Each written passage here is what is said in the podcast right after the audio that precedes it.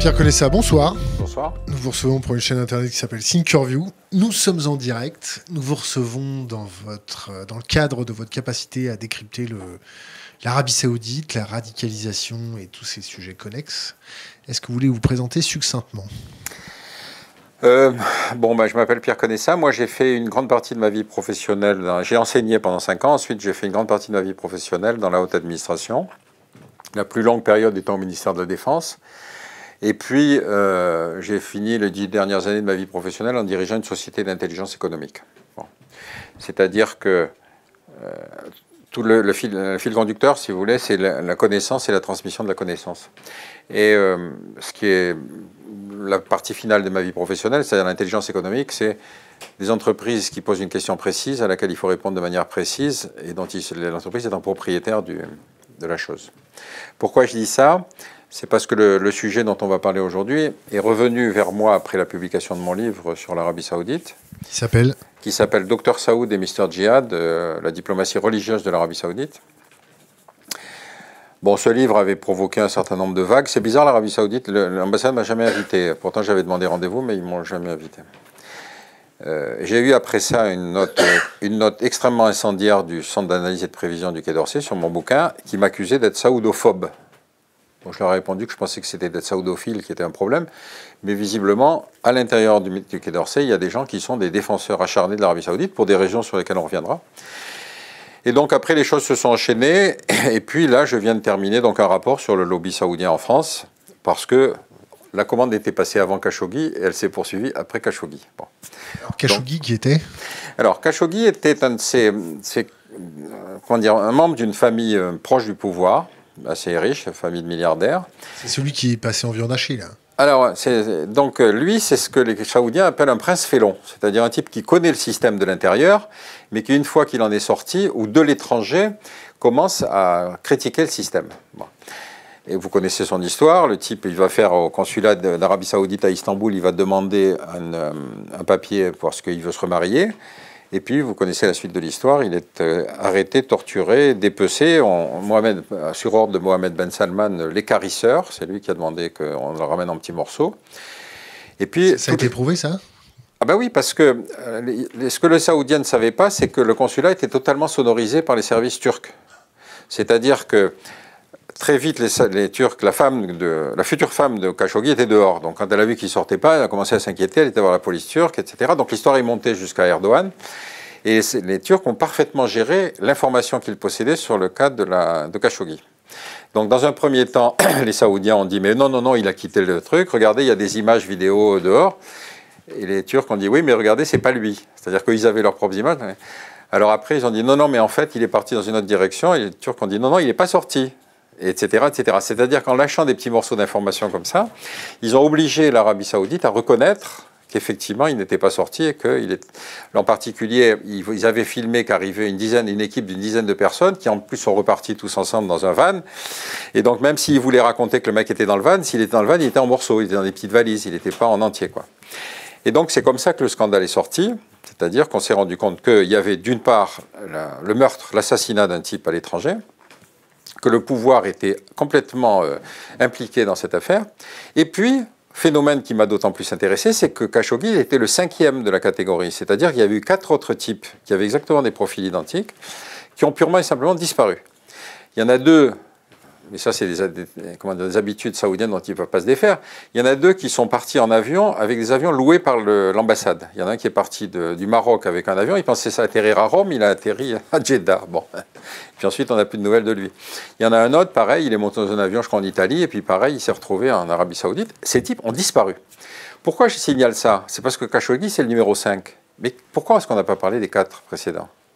On n'a pas parlé des quatre précédents parce que les journaux se disent, mais attendez, c'est une histoire de milliardaires saoudiens. Qui voulez-vous que ça intéresse? Donc tu vois le truc, c'est-à-dire quand je dis que c'est une société protégée, c'est que c'est une société vis-à-vis de laquelle nous avons des réactions, y compris médiatiques, qui ne sont pas de même nature que ce qu'on va trouver sur d'autres pays. Voilà. on peut faire le parallèle avec Skripal? Ah ben on peut faire un parallèle formidable avec Skripal, puisque Skripal, pour ceux qui s'en souviennent, C'était un ancien agent du KGB qui avait effectivement fait défection et qui était donc devenu un agent double et qui avait renseigné les Britanniques et qui avait demandé le statut de réfugié politique en Grande-Bretagne. Le, GRU, ou le, je sais plus, enfin le FSB a décidé de l'éliminer, et donc ils ont fait cette opération en choisissant de l'empoisonner au polonium 250. Ce n'est pas la technique la plus simple, mais enfin, en tout cas, ils ont fait quelque chose qui a fait que physiquement, le type est très vite s'est dégradé, il a perdu ses cheveux, les, hôpitaux anglais ne comprenaient pas ce qui lui arrivait, et donc c'est devenu une affaire policière dans laquelle ils ont remonté le truc. C'était pas du polonium, c'était du Novichok. Bah, Novichok, euh, tu connais la combinaison du cocktail? Bon, enfin bon, peu importe. Donc c'était quelque chose qui a donné les signes d'une mort visible. C'est ça qui était très étonnant. Donc l'investigation, euh, l'investigation de la police anglaise a amené au fait qu'effectivement, il avait été empoisonné de telle et telle manière. Donc sanctions contre la Russie, contre les oligarques russes, saisie d'un certain nombre d'avoirs d'oligarques russes à l'étranger. Enfin, le type en a réchappé. Sa fille qui était avec lui a aussi souffert, mais enfin, elle en a réchappé.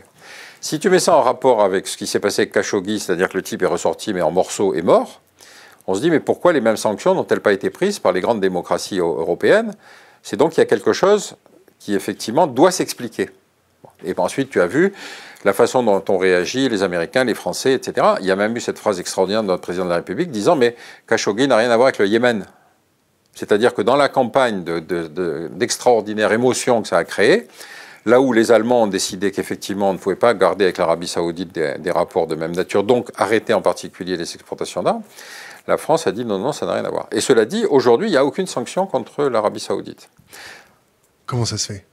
Alors, c'est, une, c'est, une, c'est un sujet en soi. C'est un sujet en soi. Donc, je me suis intéressé à cette question, c'est-à-dire comment fonctionne ce qu'on pourrait appeler le lobby saoudien en France. Alors, première chose, il faut bien se rendre compte que euh, l'histoire de l'Arabie saoudite sur le plan de la communication est une histoire longue. C'est-à-dire qu'au départ, les Saoudiens pensaient que maîtriser la presse arabophone, c'était déjà une bonne acquis, ça suffisait. Bon.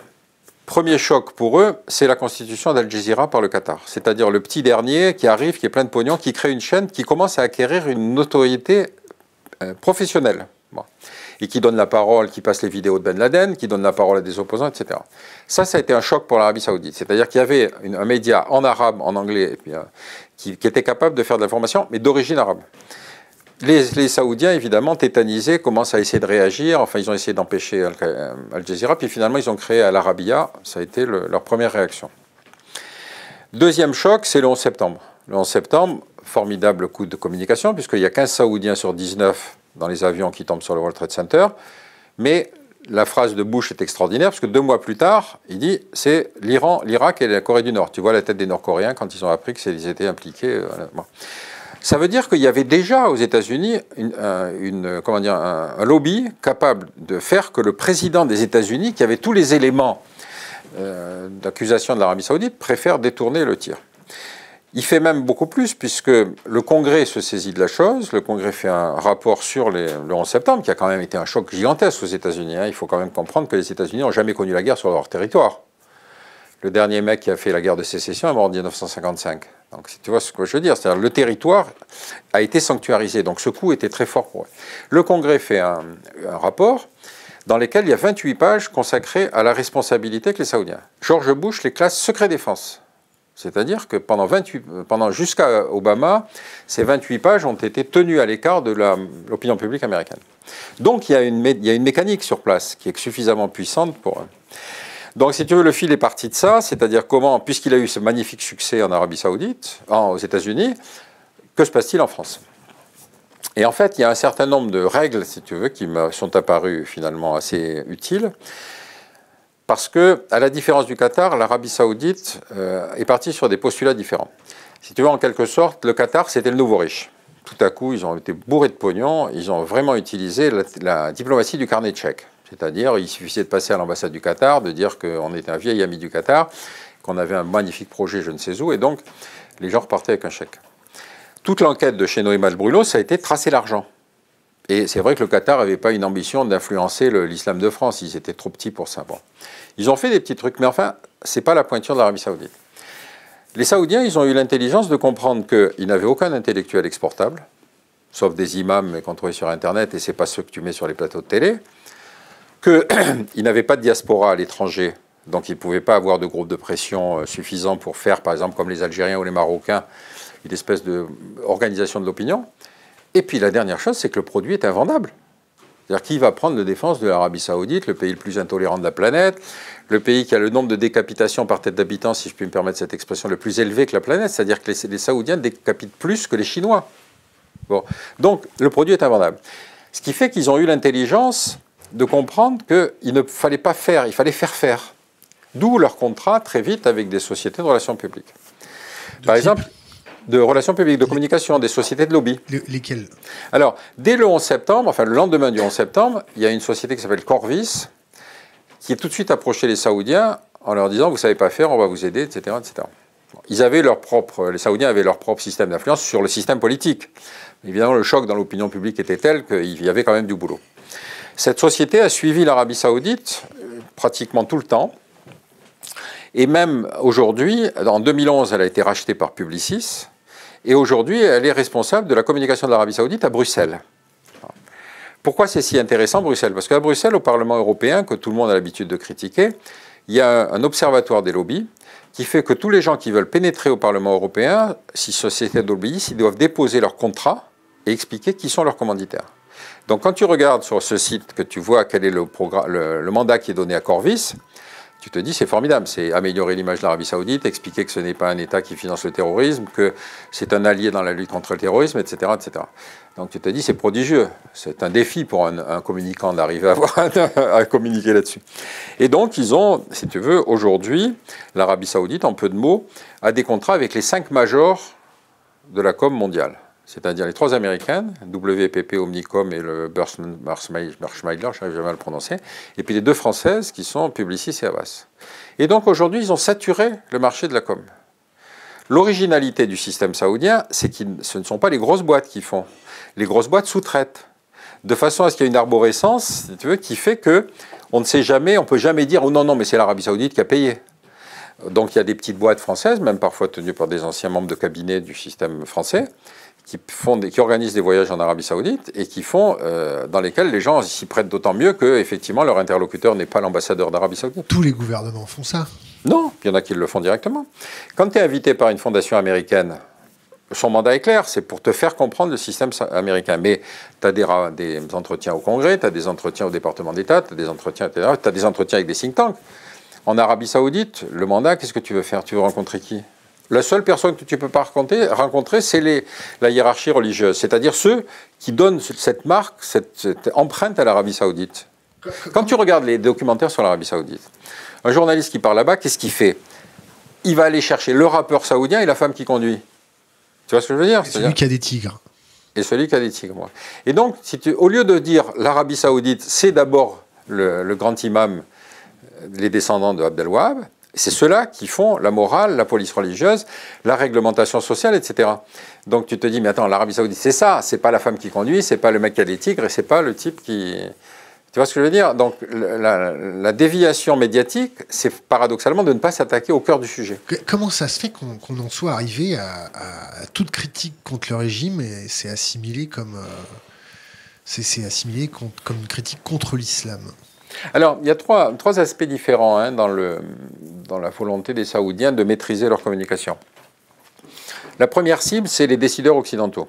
C'est-à-dire, quand euh, un décideur occidental va en Arabie Saoudite, il revient toujours avec une lettre d'intention. La lettre d'intention, c'est regarder Valls revenant d'Arabie Saoudite deux mois après les attentats, disant 10 milliards de contrats. Trump, il va un peu plus tard, 110 milliards de contrats tu te souviens de cette image de Trump avec son panneau expliquant qu'il avait sauvé un million d'emplois aux États-Unis. Ce qui est intéressant dans la lettre d'intention, c'est quand tu fais le bilan après, il n'y a pas obligatoirement de contrat. Mais l'homme politique revient dans son pays en disant Regardez, avec moi, ça avance. Donc ceux-là, tu sais qu'ils ne critiqueront pas. La deuxième cible, c'est les hommes d'affaires. Les hommes d'affaires, alors. Toujours un projet pharaonique? Alors oui, on annonce un projet pharaonique. Le dernier en date, c'est donc cette cité qui s'appelle Neum, qui est une société, c'est un projet qui devrait normalement coûter 500 milliards de dollars, dont il y a de quoi faire rêver un certain nombre d'hommes d'affaires quand même. Quand tu vas au Business Forum de, en Arabie Saoudite, tu vas pas te lever en disant excusez-moi, mais je comprends, je connais pas. tous les projets précédents que vous avez présentés, les Tech City diverses, il n'y en a aucun qui a marché. Pourquoi celui-là marche? En 2005, Abdallah Tech City en 2005. Ensuite, il y avait quoi? Il y a King Abdullah Economic City. Voilà. Port de la mer Rouge, première ville intelligente du monde, à partir de rien, 100 milliards en 2015. Ben oui, c'est ça. Donc tu vois bien que si tu fais le bilan d'épisodes précédents dans lesquels des projets aussi pharaoniques ont été proposés, que tu passes trois ans après que tu t'aperçois que soit que les immeubles sont vides, soit que la cité n'a jamais vu le jour, c'est qu'il y a bien quelque chose qui est une mécanique de communication à laquelle on ne croit que parce qu'on sait que ce pays est richissime.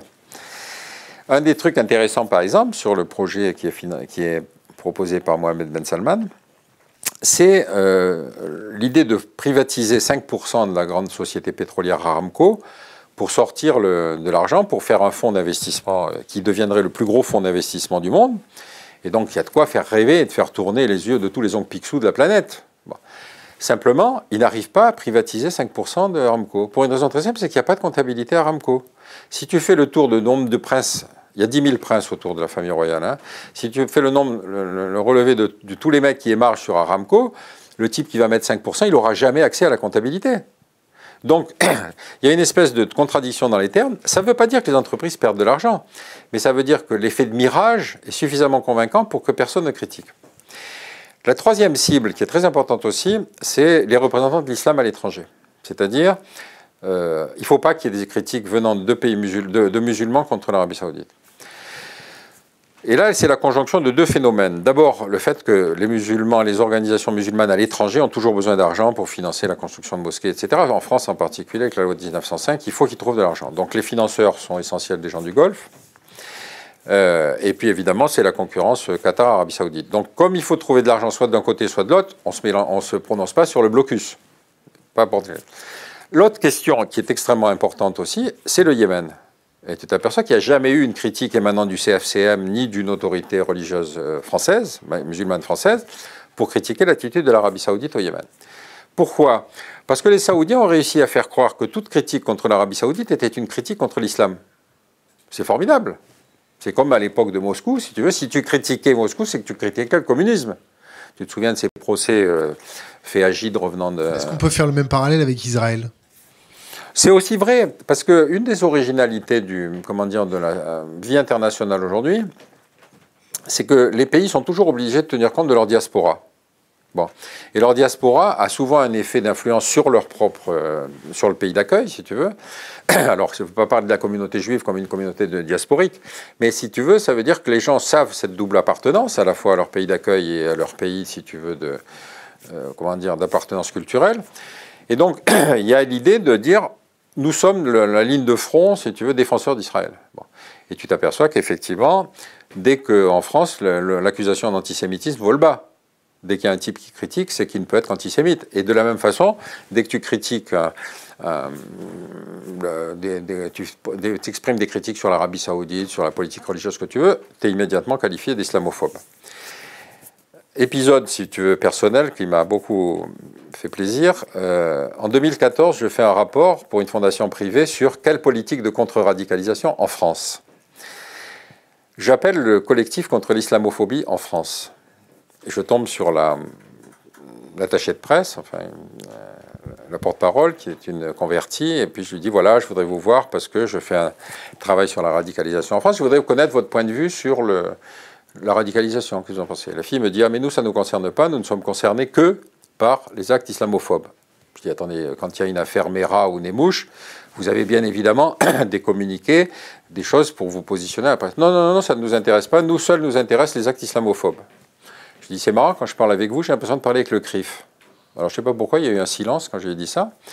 Et puis après, je lui ai dit Mais le jour où vous avez un musulman intégriste et un juif radical qui se tape sur la gueule, comment on fait? C'est de l'antisémitisme ou c'est de l'islamophobie? Comment on fait? C'est le premier qui déclare qui a gagné Et je ne sais pas pourquoi elle a raccroché.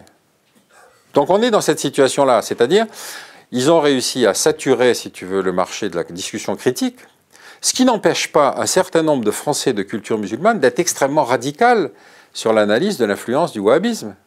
Mais tu as quand même un, système, si tu veux, de communication qui est très, très efficace et en particulier, les élites musulmanes sont très embêtées. Ne serait-ce que dans le CSFM, tu as un certain nombre de gens qui possèdent des agences de voyage. Quand tu demandes des visas pour des mecs qui veulent faire le pèlerinage, tu es obligé de t'adresser à un pays qui doit te regarder de mon œil. Si tu commences à, prendre tes distances, c'est ta vie professionnelle qui disparaît. Donc on est dans cette situation-là. Ce qui fait que dans l'ensemble, ça aboutit à ce résultat dont on parle, c'est-à-dire c'est un pays protégé. La diplomatie du chéquier de l'Arabie saoudite, ça représente combien de milliards? C'est très difficile à chiffrer.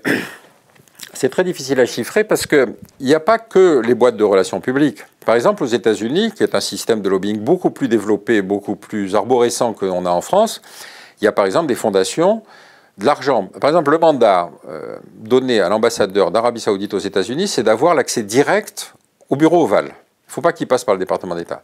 Technique très simple pour ça, quand il y a une campagne présidentielle, on finance les deux camps. Comme ça, on est sûr qu'au bout du compte, on aura le, contact direct.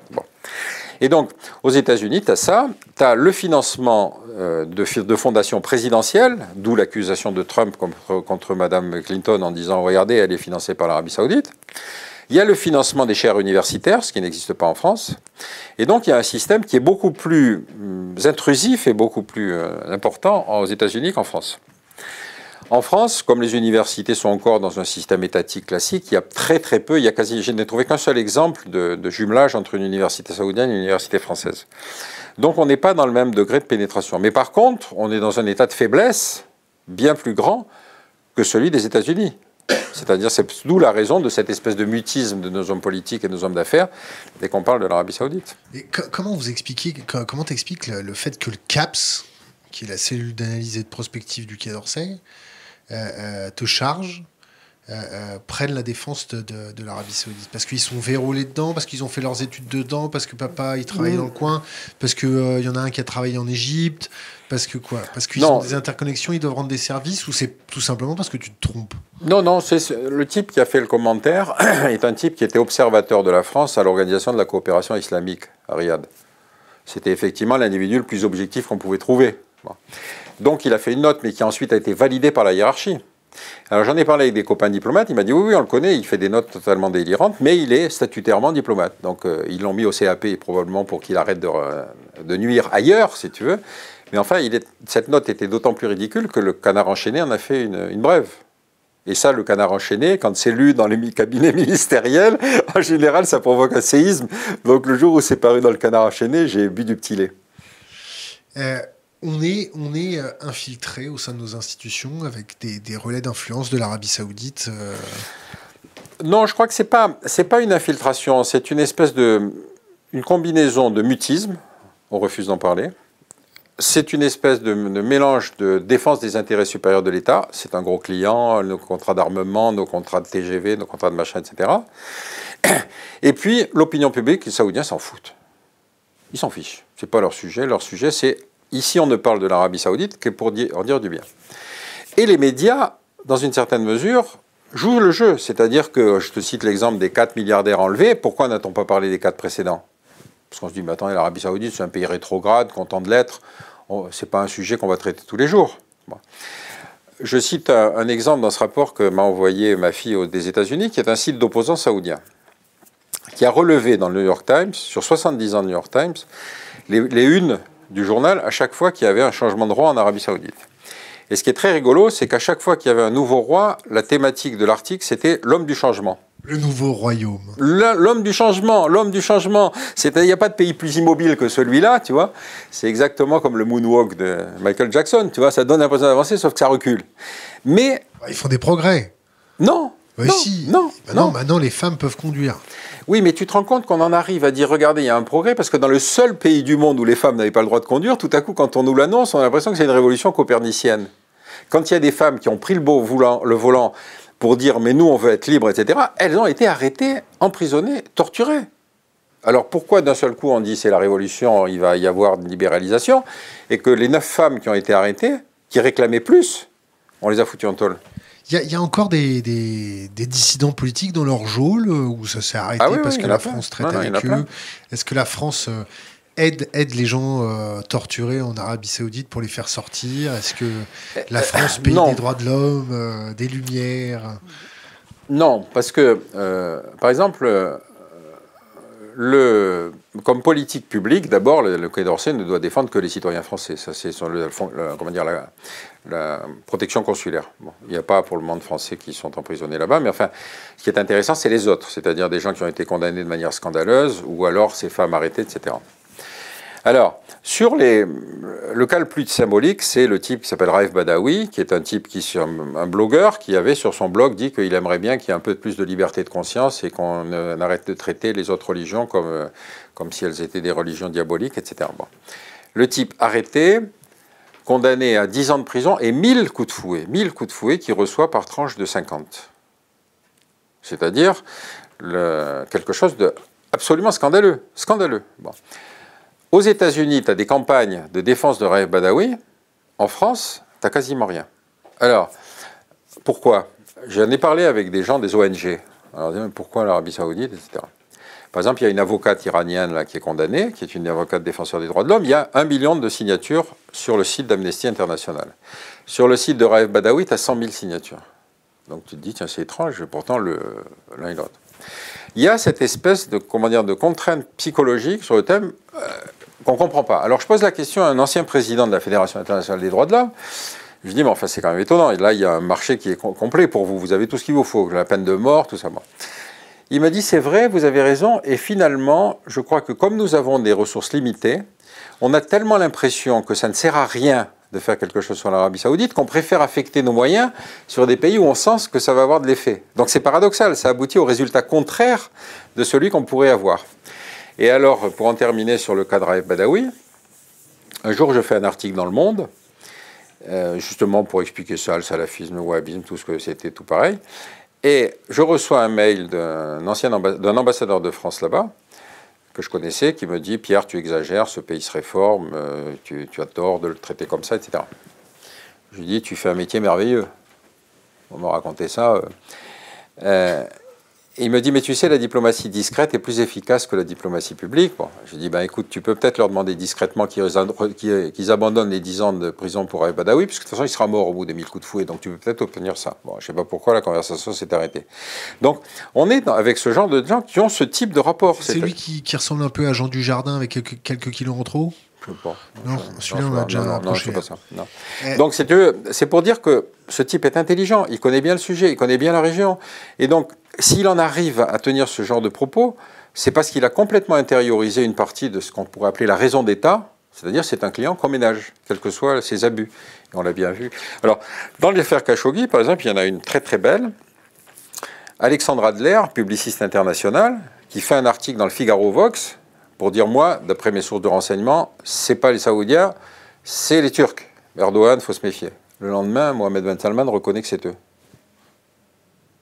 Il a, il, a, il a un contrat avec l'Arabie Saoudite? Je sais qu'il a essayé de débaucher un copain à moi, c'est tout ce que je peux te dire. Mais il reste que l'homme, tu vois, son réseau d'influence. Il y, en a d'autres comme ça que vous avez que tu as identifié euh? Non. Non, ce qu'on peut se demander. Jacques Attali. Alors, Jacques Attali, il est conseiller économique de Mohamed Ben Salman. Tu ne vas pas lui reprocher d'être conseiller économique. C'est lui qui a conçu le programme de la gauche. Donc, peut-être que demain, il va faire le programme commun pour l'Union, pour le. Richard Attia. Ben, Attias, lui, il gagne du pognon avec le Davos du désert, donc il est complètement dans sa, dans son, sa fonction. Il fait, il fait du business légalement. Ah ben oui, il fait du business légalement. Encore une fois, c'est pas obligatoirement de payer des gens pour qu'ils soient à contre-emploi. C'est d'acheter des personnalités parisiennes dont on sait que leur carnet d'adresse permettra à certains moments d'ouvrir certaines portes. Ils ne sont pas achetés, ils travaillent. Ben bien sûr, oui, ils sont sous contrat, bien sûr. Mais il n'empêche que si tu choisis de prendre euh, Jacques Attali, c'est mieux que si tu prends euh, l'Observatoire français des, conjonctures économiques. Rachida Dati. Rachida Dati, c'est autre chose. Là, c'est une personnalité qui travaillait antérieurement pour le Qatar, c'est ce que disent euh, chez Noémal Bruno, et puis qui, maintenant que le Qatar a arrêté la diplomatie du carnet tchèque, c'est bizarre, on la retrouve plutôt du côté de l'Arabie Saoudite. Par exemple, Rachida Dati, ni Rachida Dati ni Michel Alliot-Marie n'ont jamais voté la moindre résolution au Parlement européen condamnant l'Arabie Saoudite. Donc je ne peux que mettre les faits en rapport. Moi, je n'ai pas dit qu'elles étaient payées pour ça. Peut-être qu'elles en sont convaincues. Bon, Nicolas Sarkozy bon, Nicolas Sarkozy, lui, en fait, euh, il, fait, il participe à des conférences où il est très cher payé. Donc, euh, est-ce que c'est un soutien? Est-ce que c'est une manière C'est une dangereuse insinuation. Non, pourquoi Il y est allé? Au moment où il y avait l'affaire Khashoggi, il y avait le Davos du désert, des, des numéros un d'entreprises, en particulier américaines, décident de ne pas y aller. Et notre président, ancien président de la République y va. Bon, je, ne fais que mettre en rapport le fait que l'éthique aurait voulu que, surtout pour quelqu'un qui n'est pas en charge, qui n'est plus en charge, qui n'engage pas la France, on aurait pu penser qu'il pouvait s'en dispenser. Tu sais, aujourd'hui, après l'affaire Khashoggi, Il y a une seule boîte de relations publiques qui a rompu son contrat avec l'Arabie Saoudite. Toutes les autres ont continué. Toutes.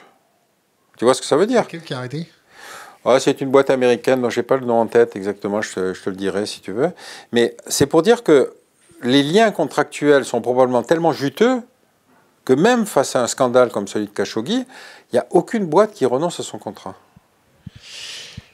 Est-ce que la- l'Arabie Saoudite continue sa guerre avec l'Iran sur notre propre sol? C'est-à-dire, est-ce qu'il finance des, des lobbies anti-iraniens? Est-ce qu'il finance des choses comme ça? Oui, en tout cas, bon, celui qui est le plus, facilement, le plus facile à identifier, c'est le, le lobby des Moudjahidines du peuple. Les Moudjahidines du peuple sont un parti d'opposants euh, au régime des Mollahs, qui a fait une partie du chemin avec la révolution au départ, et puis qui pensait qu'ils mettraient facilement le vieux Khomeini dans leur poche. Bon, ce qu'ils ne savaient pas, c'est que le personnage était beaucoup plus astucieux et beaucoup plus fort qu'eux. Et donc, en fait, c'est eux qui ont été réprimés et ils, se sont, euh, ils sont partis à l'étranger. Bon. Ils sont partis à l'étranger, ils sont venus en France. Et depuis cette époque-là, les Iraniens considèrent que c'est un, un groupe terroriste, hein, puisqu'ils ont fait des attentats sur le territoire iranien. Et surtout, ils ont fait la guerre avec les Irakiens contre leur propre pays. Donc c'est ce que, nous, on appelle des collabos, si tu veux, dans l'époque de la- de l'occupation. On devait le comparer à l'occupation. Donc ces gens sont totalement décrédibilisés en Iran. Mais en France, ils ont une espèce de savoir-faire que les Saoudiens ne possèdent pas, justement pour avoir des, des compromissions, inviter des parlementaires, etc. Alors ils ont chaque année une grande manifestation à Villepinte, qui est euh, un grand raout, si tu veux, dans lesquels... Juste pour l'anecdote, reportage de France 24 sur euh, une, des séances à Villepinte, c'était il y a 4-5 ans. euh, et le type de, le journaliste de France 24 voit des mecs qui sont dehors sur le gazon. Il va les interroger. C'était des jeunes polonais. Euh, il dit, Qu'est-ce que vous faites là? Il dit bon, Nous, on nous a proposé un week-end à Paris pour remplir la salle. Bon, on parle ni un mot de français ni un mot de, persan. Donc, de toute façon, on sait qu'après, on va être libéré. On va passer le week-end à Paris. L'année suivante, c'était des mamas africaines venues du 93 avec les enfants qui couraient autour, etc. Donc tu te dis, on fait un remplissage de salle en dépensant de l'argent. Et point d'orgue de tout ça, c'était il y a 2-3 ans, c'est l'ambassadeur d'Arabie Saoudite qui, à cette séance de Villepinte, annonce que Massoud Rajavi est mort depuis plusieurs années.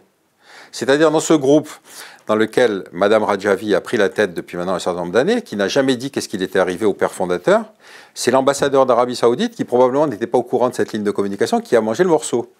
Et donc, tu te dis, dans ce cas-là, effectivement, les Saoudiens soutiennent ce mouvement d'opposition. Il n'a aucune crédibilité, mais ils le soutiennent.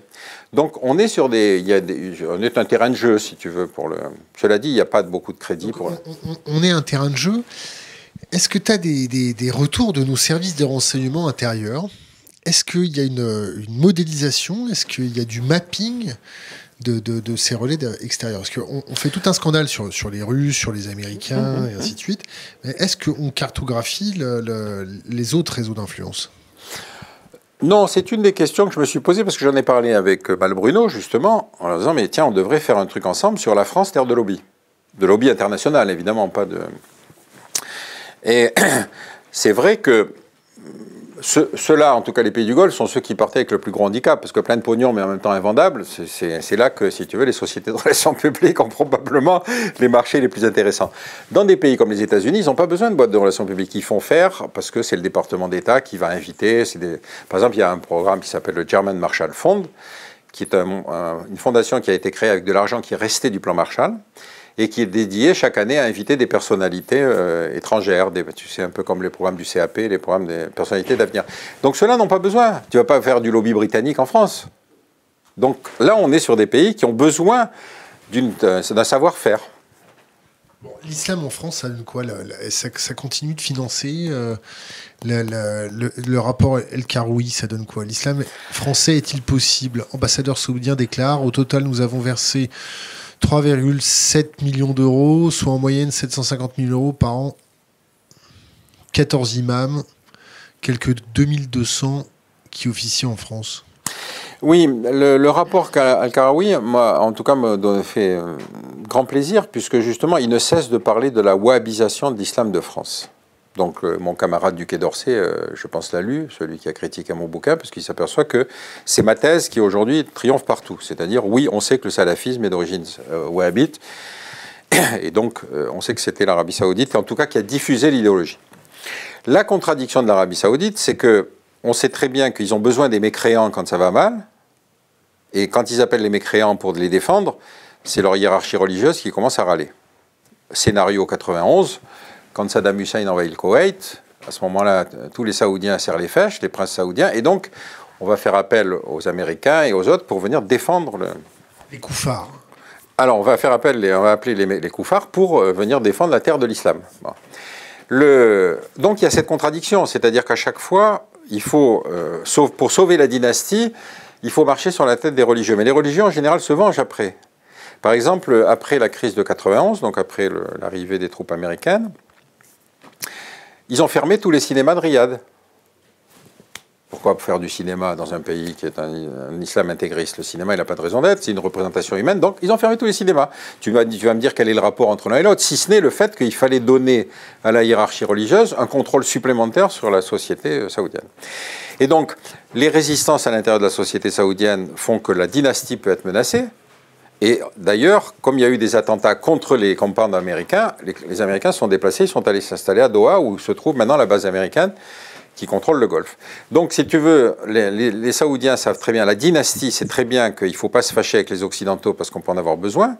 D'où une ligne très prudente dans le cas de la France, financement effectivement d'une douzaine de mosquées, ce qui n'est pas énorme, financement de 14 imams, mais une machine qui continue à tourner, qui s'appelle l'Université islamique de Médine, qui est l'espèce d'université Lumumba, comme l'avaient fait les communistes, si tu veux, dans les années 50, c'est-à-dire une université dans laquelle on forme des cadres qui vont être des, cadres salafistes, qui ont instruction de repartir ensuite dans leur pays. Ils ne peuvent pas demander la nationalité saoudienne.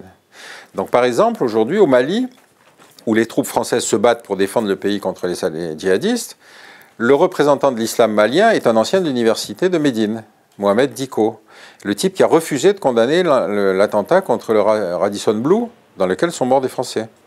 Donc on se dit, mais attends, on est complètement schizophrène, c'est-à-dire qu'on va faire semblant de se battre contre des gens qui en même temps te diffusent un peu partout sur la planète leur idéologie. On fait quoi? On les envahit? L'Arabie Saoudite? Non, je crois que si tu veux, il faut être d'abord extrêmement clair avec eux, puis ensuite il y a des moments où il faut faire preuve de courage. Quand Angela Merkel rompt le contrat d'armement avec l'Arabie Saoudite, on m'explique que l'Allemagne vend moins que nous. C'est pas vrai. L'Allemagne, certaines années, a vendu plus que que nous, y compris dans les pays du Golfe. Donc je ne vois pas pourquoi tout à coup on nous sort cet argument en nous disant non, non, mais c'est impossible pour le cas de la France. C'est un acte de courage politique. Nos propres services, euh, euh, censés euh, propager la parole de la France, censés aller nous chercher des contrats, est-ce qu'ils ont une éthique où la raison d'État euh, surpasse toute l'éthique? Ben, Tu sais, moi, j'ai travaillé à l'exportation d'armement, justement, en quittant la délégation aux affaires stratégiques, parce que je me suis dit, bon, c'est tellement facile de l'extérieur de critiquer, je veux savoir comment c'est de l'intérieur.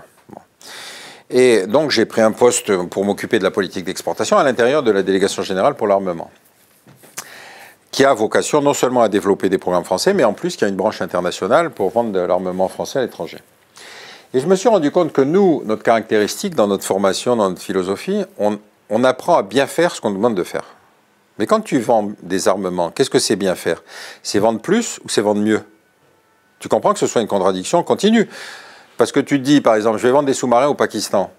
Le Pakistan est un pays dans lequel la moitié du temps d'indépendance a été occupé par un pouvoir militaire.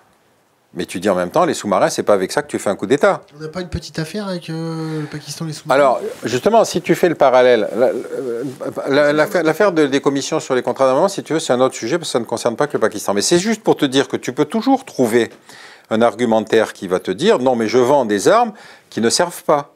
Par exemple, pendant l'Arabie Saoudite, on vendait des armes à l'Arabie Saoudite, qui a été longtemps notre meilleur client et encore aujourd'hui en moyenne euh, lycée, euh, mais parce que les Saoudiens s'en servaient pas. Ils achetaient des garanties de sécurité, ils achetaient des anxiolytiques. Donc, on pouvait vendre d'autant plus qu'on savait que les Saoudiens n'utilisaient pas ces armes. Ce qui nous pose problème maintenant, c'est le fait qu'ils les utilisent au Yémen. Là, maintenant, on est face à un choix. Ils les utilisent pour se protéger, voyons. Oui, surtout les canons César, puisqu'ils les gardent du bon côté de la frontière et que ça a une, une trajectoire d'environ une quarantaine de kilomètres. C'est-à-dire que il y a une ONG de dénonciation de la politique française d'armement qui explique qu'il y a à peu près 500 000 personnes qui sont sous le, champ des canons César, qui sont du côté défensif de la frontière. Quand il y, a les, dockers euh, qui bloquent l'approvisionnement des bateaux qui sont censés fournir ensuite les, munitions pour les canons César, les dockers français, c'est bien, c'est pas bien, c'est à l'état de le faire euh Est-ce que, est que les dockers se substituent maintenant à l'État et à l'éthique de notre État? Ben là, en l'espèce, la chose a été effectivement assez remarquable, puisqu'ils ont refusé de charger. On était en pleine affaire Khashoggi, donc on était dans le paroxysme de l'ignominie. Donc ils ont refusé de, laisser le bateau entrer. Finalement, il est parti en Espagne et il a embarqué en Espagne euh, les choses. Je crois que c'était des munitions qu'il venait chercher. Donc c'est vrai que si on n'a pas une position européenne minimum commune sur l'Arabie saoudite, on n'aura pas de moyens de pression. Mais quand il y a un pays, par exemple, j'ai un exemple qui est très intéressant. Le Canada, euh, il y a à peu près un an, un an et demi, a pris la défense des neuf femmes qui avaient été emprisonnées. Les neuf femmes qui avaient demandé à, à ne plus avoir de tuteur, à pouvoir conduire, etc. Le Canada a critiqué le fait que ces femmes avaient été menacées sexuellement, peut-être violées, en tout cas torturées. Les Saoudiens ont fait ni une ni deux, ils ont coupé les relations diplomatiques avec le Canada. Aucun État occidental ne s'est solidarisé avec le Canada. Aucun. Ça veut dire qu'on est dans une espèce de jeu de menteurs formidable. Et avec toujours le même résonance, si c'est pas nous qui vendons, c'est les autres qui vendent. Est-ce que ça nous dédouane pour autant? Je tiens à dire un point d'information. Comme nous n'avons jamais vendu un avion de combat, il ne faut pas accuser d'assaut sur l'Arabie Saoudite. Ce n'est pas d'assaut, c'est tous les autres. Qui les autres? Oh ben C'est Thales, c'est ADS, c'est toutes ces entreprises, c'est DCN, c'est tout ça. Mais il y a de toute façon, encore une fois, ce sont des marchés automultiplicateurs très importants. Donc c'est des marchés sur lesquels, pour te donner un exemple, British Aerospace était quasiment en faillite il y a une vingtaine d'années. Ils ont signé, à l'époque où on pensait vendre des Mirage 2000 à l'Arabie Saoudite, ils ont vendu des Tornado, avions européens. Ça a complètement remplumé British Aerospace qui était sur le point de déposer le bilan. Donc ça te donne une idée de ce que c'est qu'un contrat saoudien. Bon. Et donc, tu vas expliquer à des Français qu'ils vont perdre leur boulot parce qu'on ne veut pas vendre des armes à l'Arabie Saoudite qui ne s'en servaient pas. Le problème, il se pose maintenant qu'ils les utilisent. Le, lobby de l'armement en France, euh, ça représente combien d'emplois? C'est à peu près 100 à 120 000 emplois. Ça dépend si on prend les emplois directs ou les emplois induits, parce qu'il y a toujours effectivement des sous-traitants. deux?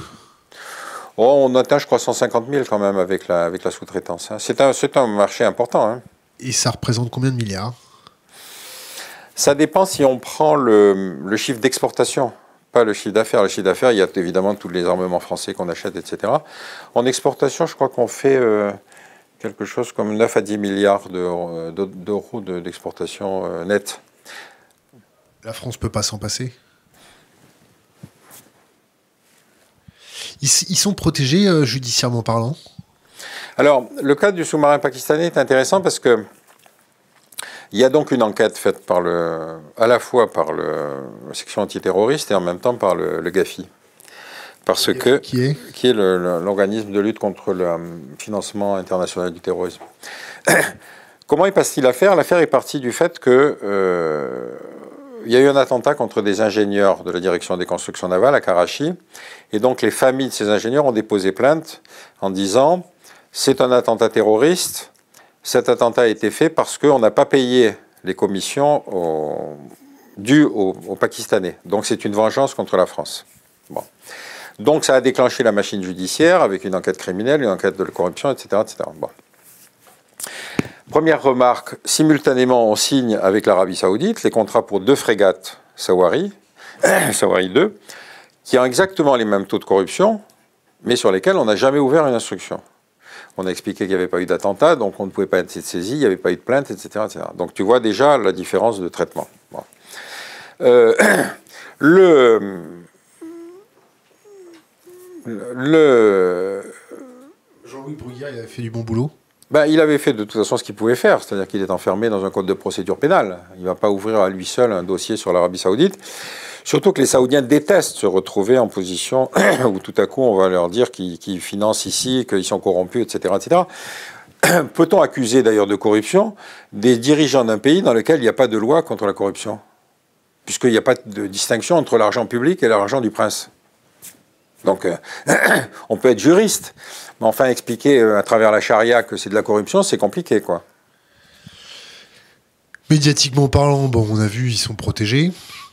Alors, médiatiquement parlant, l'affaire Khashoggi est quand même un tournant. Hein. C'est-à-dire que ça a tellement scandalisé l'ensemble de la planète, puis le, feuilleton que les, Turcs ont parfaitement géré, si tu veux, pour en sortant des informations au fur et à mesure, ont fait qu'on est arrivé quand même à un certain moment de paroxysme où le procès du système saoudien est quand même apparu. Bon. Mais ce qui est très intéressant, c'est que les Turcs ont demandé à extrader, que l'Arabie saoudite extrade les, types du commando dont ils avaient les noms, etc. etc. L'Arabie saoudite a dit non, c'est nous qui les, qui les jugerons chez nous. Comme nous, d'ailleurs, on dit, on ne va pas extrader nos propres ressortissants, on va les juger chez nous. Et donc, euh, le, ce qui est intéressant, c'est qu'un des proches collaborateurs de Mohamed Ben Salman, qui s'appelle Al-Khatani, qui est un francophone d'ailleurs, qui était invité régulièrement dans des colloques en France, il a fait des colloques à l'école militaire, était un des dirigeants de ce groupe d'assassins. Celui-là, on a dit. Alors cet homme, c'était celui, euh, c'était le, comment dire, mauvais ange, le mauvais euh, ange auprès de Mohamed Ben Salman. C'est-à-dire qu'il avait créé une équipe de blogueurs, si tu veux, qui était chargée de poursuivre tous les opposants qu'il trouvait sur Internet, de les dénoncer, de les menacer, etc. Donc c'est un personnage très admirable, si tu veux, qui, mérite, qui gagne à être connu. Ils ont demandé son extradition, puisqu'il était chef du commando, et les Saoudiens ont refusé. Donc on a dit, ben, il va être condamné à mort. Non, il ne fait pas partie de la liste des condamnés à mort. Il est, même probablement retrouvé ses fonctions. Donc on est effectivement sur quelque chose où on aura, euh, comment dire, le futur de notre relation avec l'Arabie saoudite se jugera sur la façon dont sera gérée la suite de l'affaire Khashoggi. Aux États-Unis, ça continue à bouillonner, mais ici en France, qui s'intéresse à Khashoggi? Eh, eh, Est-ce que vous avez identifié des livres de complaisance envers l'Arabie saoudite? Non, c'est-à-dire que c'est pas, c'est pas sous la. enfin, il y a un livre qui est quand même assez fascinant qui s'appelle L'Arabie Saoudite, ce pays méconnu. Donc celui-là, on a l'impression qu'effectivement, c'est le dépliant touristique, quoi. enfin, je vous conseille pas d'aller faire. C'est qui C'est une fille qui s'appelle Souad Siab, si je me souviens bien. Mais dans le contrat, c'est pas très bien passé parce que finalement, elle a rompu avec l'Arabie Saoudite. Donc, quand on a un truc sur un pays qui est l'Arabie Saoudite, on dit ce pays méconnu, ça a l'impression qu'il va y avoir un flot de touristes qui vont débarquer. Mais enfin, bon, je ne conseille pas. Il y a d'autres livres qui sont plus prudents. Par exemple, il y a un livre qui s'appelle euh, L'Arabie Saoudite en 100 questions, qui est un livre donc euh, manuel scolaire sur l'Arabie Saoudite. le problème, c'est que la question 101, c'est qu'est-ce que sont devenus les quatre mecs qui ont été enlevés avant Khashoggi, ça n'a pas été traité. Et la question 102, c'est est-ce qu'il y a des opposants à l'étranger? Celui-là, celle-là non plus n'a pas été traité. Donc c'est un manuel d'instruction civique sur l'Arabie Saoudite. Christine O'Krent, elle a fait des bouquins sur l'Arabie Saoudite. Alors Christine O'Krent, j'en ai parlé avec son éditeur, et effectivement, euh, moi, j'ai été assisté à ça pour la présentation de son bouquin. Ils avaient insisté pour que je vienne, etc. Bref. Donc, elle l'a fait avec intelligence, c'est-à-dire son bouquin se lit très bien, elle fait une espèce de pondération entre les casseroles et puis les qualités du personnage. Mais si tu veux, quand on fait un, livre, une biographie sur un personnage aussi contesté que celui-là, il faut prendre position. Tu ne peux pas en faire une espèce de mina-mina en disant moi. J'ai cru qu'elle n'avait jamais rencontré Mohamed Ben Salman. En tout cas, elle ne dit jamais dans son bouquin qu'elle l'a rencontré. Donc l'a-t-elle rencontré ou pas? Mais enfin, écrire une biographie sur un mec vivant aussi contesté que celui-là, euh, sans dire que tu l'as rencontré puis qu'il t'a fait des confidences, ça, reste, ça laisse la question en suspens. En termes, en termes de, des actions thématiques ciblées, ils font quoi? Ils font des concerts, ils font des dessins animés, ils font des voyages touristiques? Alors, je crois que les boîtes de relations publiques leur ont dit effectivement que le produit était invendable. C'est-à-dire on ne peut pas vendre l'Arabie Saoudite, c'est pas possible. Donc, la seule manière, c'est de se différencier en faisant des actions thématiques. C'est-à-dire... La Reine des Neiges voilées? Bah ouais, on va faire la Reine des Neiges voilées, on va faire un grand spectacle sur le site d'Aloula, qui est un site nabatéen dans le nord de l'Arabie Saoudite. On va faire venir une vedette américaine, etc., etc. Leur grande, il y a un grand projet de cité du tourisme, c'est-à-dire qu'ils veulent faire une espèce de Disneyland euh, en Arabie Saoudite. Alors il y a un, commentateur américain qui a eu une phrase que je trouve très extraordinaire. Il a dit. C'est halam ou c'est pas halam Non, mais alors justement, il dit, il, il Disneyfies de Saudi Arabia, c'est-à-dire qu'en fait, il transforme l'Arabie Saoudite en un monde de Disney. Parce que tu imagines bien que la seule chose qui puisse culturellement passer en Arabie Saoudite sous le contrôle des religieux, c'est les personnages de, Disney. Mais il y a quand même un, imam saoudien qui a dit que les souris, notamment Mickey Mouse, c'était un personnage diabolique. Parce que comme le prophète a dit qu'il fallait exterminer les souris, et comme les Américains ont réussi à glorifier un Mickey Mouse, c'est que Mickey Mouse était un personnage diabolique. Donc il fallait interdire les Mickey Mouse. Donc tu vois, il y a une créativité quand même du côté de l'Arabie Saoudite qu'on a tort de négliger. ces gens sont. Tu sais, ce que disait Einstein, il disait euh, il y a deux choses qui donnent une idée de l'infini, c'est l'univers et la connerie humaine. Mais pour l'univers, on n'est pas sûr. Quand on, quand on est lobbyiste pour l'Arabie Saoudite, euh, on a une conscience, on fait comment? On s'arrange avec sa conscience. Euh, ou, on fait simplement lobbyiste, on défend les intérêts de son client bah, Si on est lobbyiste, il vaut mieux pas avoir trop de problèmes de conscience quand même. Parce que plus la tâche est difficile, plus le contrat est juteux. C'est un. Euh, un truisme de dire ça. Donc effectivement, aujourd'hui, la boîte qui est la plus, qui a eu le plus de contrats avec l'Arabie Saoudite à travers ses différentes filiales, c'est Publicis. Publicis, à travers justement le rachat de cette boîte Corvis dont je parlais tout à l'heure, qui est donc mandatée sur le, qui est mandaté sur le Bruxelles, etc., etc., et qui continue à travailler aux États-Unis pour l'Arabie Saoudite. Donc, on a en France une des boîtes qui a les plus gros contrats avec l'Arabie Saoudite. Cette boîte est partiellement la propriété de Madame Badinter. Madame Badinter qui défend les femmes partout dans le monde, sauf en Arabie Saoudite. Et donc, quand elle est interpellée par des journalistes qui lui disent Mais enfin, est-ce que ça vous pose des questions de conscience? Elle dit Non, mais de toute façon, je n'irai jamais, je ne porterai jamais le voile, puisque je n'irai jamais en Arabie Saoudite, donc la question est réglée. Donc, tu vois bien qu'on peut s'arranger avec sa conscience. Là, par rapport à nous, Français, euh, nous, notre ministère des Affaires étrangères, euh, est-ce que tu penses un jour qu'on arrivera à interviewer soit le ministre des Affaires étrangères, soit son porte-parole? À chaque fois qu'on essaie de les avoir, euh, ils disparaissent, ils se volatilisent ou ils nous racontent un peu n'importe quoi pour qu'on évite de, les attraper. Est-ce que, est -ce que tu les vois pouvoir affronter en direct des questions de la communauté sans filtre ou est-ce qu'ils sont vraiment pieds et poings liés, qu'ils sont dans un système inextricable. Ils ont pris le rôle d'ambassadeur ou ils ont pris le rôle de travailler au Quai d'Orsay uniquement pour brillante société quand ils côtoient le bourgeois euh, euh, ou pour viser des postes privés ensuite. Euh, Est-ce que c'est simplement des, passeurs de sommeil Est-ce que c'est -ce c'est toujours le dormeur du Quai d'Orsay qui, qui vit là-bas? Ils attendent simplement que leur charge se finisse pour pouvoir bénéficier des fruits de la République Écoute, il y, a deux, questions. Il y a le, comment dire, la sociologie du Quai d'Orsay, et puis il y a l'homme politique qui va devenir ministre avec les responsabilités de porter la communication officielle. Le, grosso modo, notre tradition diplomatique a été une bonne fois pour tout impliquée par de, euh, comment dire, imprégnée, définie par De Gaulle, si tu veux, et depuis cette époque-là, on répète le discours gaullien, la France indépendante, machin, tout ce que tu veux voir. Mais en même temps, cette diplomatie-là est contredite par un certain nombre de choses, si tu veux, qui sont très, euh, qui sont très évidentes. Euh, bon, il y a eu l'affaire du Rwanda qui ressort, etc. Donc les gens du Quai d'Orsay, c'est ce qui m'a été confirmé par un certain nombre de, diplomates, ils ont appris à louvoyer. C'est-à-dire le ministre donne ses instructions, ensuite ils mettent en forme. Donc il faut accepter le fait que tu devras être en charge d'une politique que tu désapprouves, parce que tu es au contact d'un pays dont tu sais que sa ligne n'est pas du tout celle qu'on va essayer de faire respecter dans la ligne officielle. Et donc les diplomates, d'une certaine manière, se retrouvent à devoir, tout au long de leur vie, accepter de tenir un propos euh, qui n'est pas obligatoirement leur opinion personnelle. Et ça, c'est dans leur statut. C'est comme les policiers qui ne sont pas toujours d'accord de taper sur des manifestants, mais en fait, ils sont policiers. Là où effectivement la chose euh, est plus facile ou plus difficile à vivre, c'est quand tu as des responsabilités politiques, puisque quand tu as des responsabilités politiques, à un moment, il faut que tu prononces toi-même, si tu veux, ce que va être la ligne de ta... Et donc, euh, on l'a vu qu'on euh, est toujours capable, de définir une ligne qui peut être totalement décalée par rapport à la réalité, parce que euh, on est en charge d'un gouvernement, il y a une solidarité gouvernementale, donc le ministre des Affaires étrangères va accepter de, tenir quelque chose qui, représenterait, soi-disant, les intérêts supérieurs du pays. Et donc sur l'Arabie saoudite, on va expliquer que déclaration présidentielle, Khashoggi n'a rien à voir avec le Yémen. Revenons, un peu à la région. L'Iran, euh, des pétroliers qui se font euh, miner ou censés se faire miner ou, auraient été minés par l'Iran. J'ai pas de, j'ai pas d'informations. Moi, j'ai un alibi. J'étais pas là-bas, donc si tu veux, c'est tout ce que je peux dire. On est dans une situation où on a, comment dire, c'est un choc de titans. C'est les plus menteurs. Tu sais pas lequel est le plus menteur. Si c'est Trump, si c'est euh, les, les, Iraniens ou si c'est les Saoudiens. Menteur en termes de false flag? Ah oui, oui, bien sûr, bien sûr. En termes de construction, en termes de construction d'un mensonge, oui, bien sûr. Les, si tu veux, les. Il y a des, il y a des exemples dans l'histoire de false flag?